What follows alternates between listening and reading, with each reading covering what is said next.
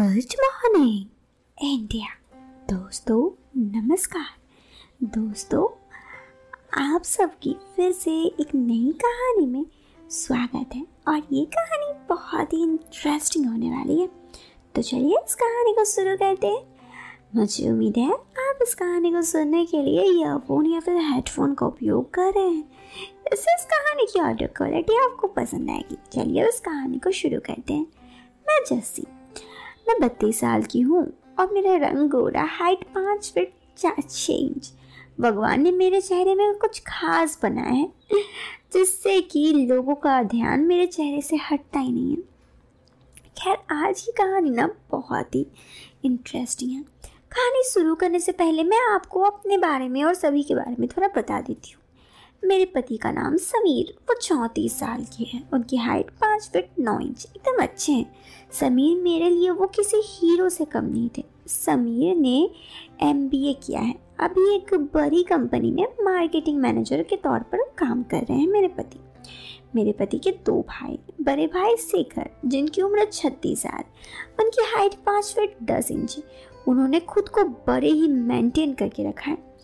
शेखर भैया सीए हैं। और उनकी खुद की कंपनी एक कंसल्टेंसी फॉर्म है। और जेठ जी की पत्नी श्रेया, यानी मेरी जेठानी, जिन्हें मैं भाभी कहकर बुलाती हूँ, उनकी उम्र चौंतीस साल है। वो भी देखने में काफ़ी खूबसूरत है।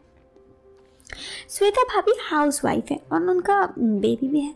मेरा देवर, सौभ्य और देवरानी जानकी, उनकी लव मैरिज हुई है, जबकि मेरी और श्वेता भाभी की अरेंज मैरिज हुई है। अब मैं आपको अपने बारे में बता तो चुकी हूँ, अब बताती हूँ हुआ क्या ये घटना आज से करीब दो साल पहले की है। मेरी जेठानी श्वेता भाभी प्रेग्नेंट थी। उनका छठा महीना चल रहा था और इसलिए वो मायके चली गई। मेरे पति काम के सिलसिले में पंद्रह दिन के लिए ऑस्ट्रेलिया गिरे हुए थे और मेरे देवर देवरानी दोनों लंदन में प्रैक्टिस के लिए गए हुए थे। मतलब ये घटना पाँच छः दिन पहले से मेरे घर में सिर्फ़ मैं और जेठ जी थे। यहाँ मैं आपको अपने घर का माहौल भी बताना चाहूँगी। तब वो ताकि आप लोग हालत से समझ सकें। जैसे कि मैंने आप सबको पहले ही बताया, मैं अपने जेठ जी के ऑफ़िस में उनके कामों में मदद करती हूँ। इन वजह से मैं उनके साथ काफ़ी टाइम व्यतीत करती हूँ। मेरा यह कहना गलत नहीं होगा कि 24 में 12 घंटे तो मैं उनके साथ ही होती हूँ। हम सब मतलब मेरे पति जेठ जी जेठानी, देवर, देवरानी और मैं जब सब घर में साथ होते हैं तो हम सब के बीच बहुत मस्ती, मज़ाक वगैरह चलते रहती हैं। हमारी फैमिली काफ़ी खुले विचारों की है। कभी कभार ऑफ़िस के काम के दौरान मेरी उनसे काफ़ी बातचीत होती है और मुझे कहीं ना कहीं शेखर जी बहुत पसंद भी आ जाते हैं। अनजाने में ही मैं उन्हें पसंद करने लगी थी। मुझे ये सब शायद गलती हो गई।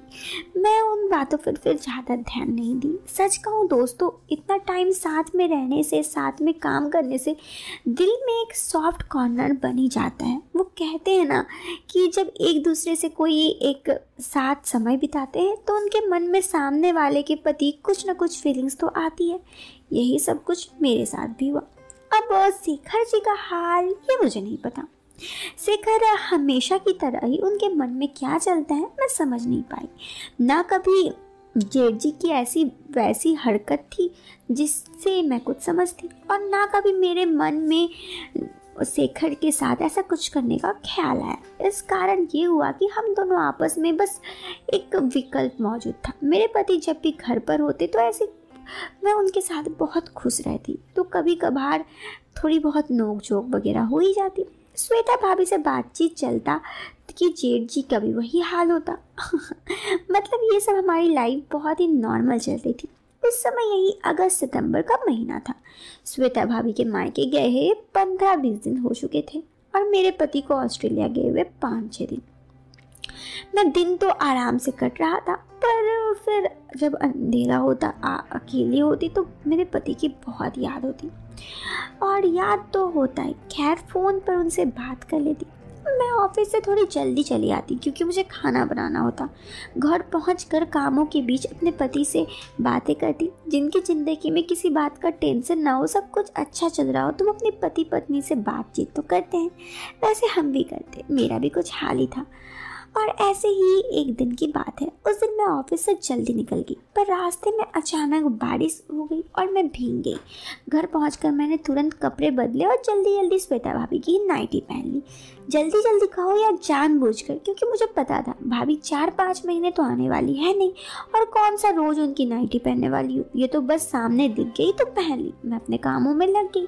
कामों के दौरान पति से बात ही हो रही थी, क्योंकि उस दिन मेरे पति भी फ्री थे। मैं जैसे तैसे अपने काम खत्म करके घड़ी की तरफ़ देखी तो दस बजने वाले थे। मतलब शेखर जी के आने का समय हो गया, पर अभी तक खाना नहीं बन पाया था। मैं फटाफट खाना बनाने लगी।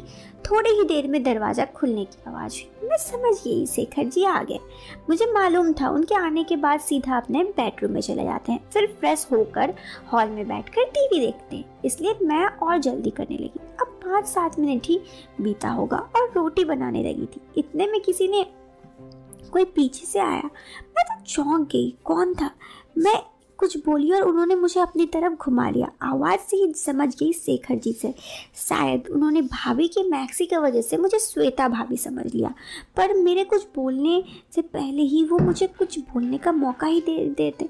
मैं और श्वेता भाभी लगभग सेम हाइट की थी और हम दोनों दिखने में सेम थे इसी और उस मुश्किल से मैं भाभी का नाइटी ने और बढ़ा दिया। मुझ पर नज़र पड़ी तो वो एकदम सॉफ्ट हो गए और उन्होंने कहा सॉरी सॉरी सॉरी उन्होंने कहा, तुम उसके बाद दोस्तों, वो भी बहुत कसमा कस में पड़ गए।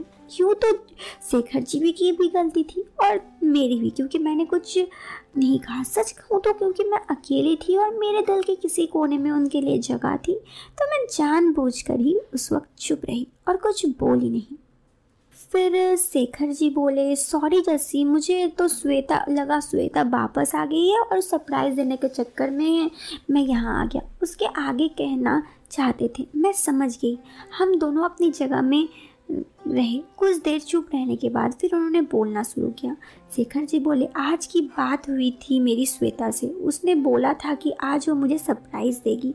और पीछे से तुम्हें देखा तो मुझे लगा कि यहाँ आकर मुझे सरप्राइज़ देने वाली है। इसलिए मैं पीछे से तुम्हें सरप्राइज़ देने आ गया। अभी शेखर जी बोल ही रहे थे, इतनी ज़ोरदार चमक की आवाज़ हुई और आसमान से बिजली कड़की। मैं बहुत डर गई।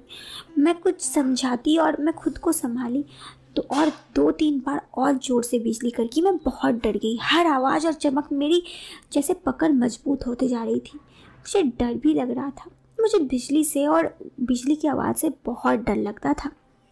फिर मैं उस रात को ऐसे ही जाने नहीं देना चाहती थी, इसलिए मैं भी उनके वहीं पर खो गई उनके साथ। दोस्तों, आप लोगों को बताना चाहूँगी कि मेरे पति और श्वेता भाभी के बीच भी रिलेशनशिप था।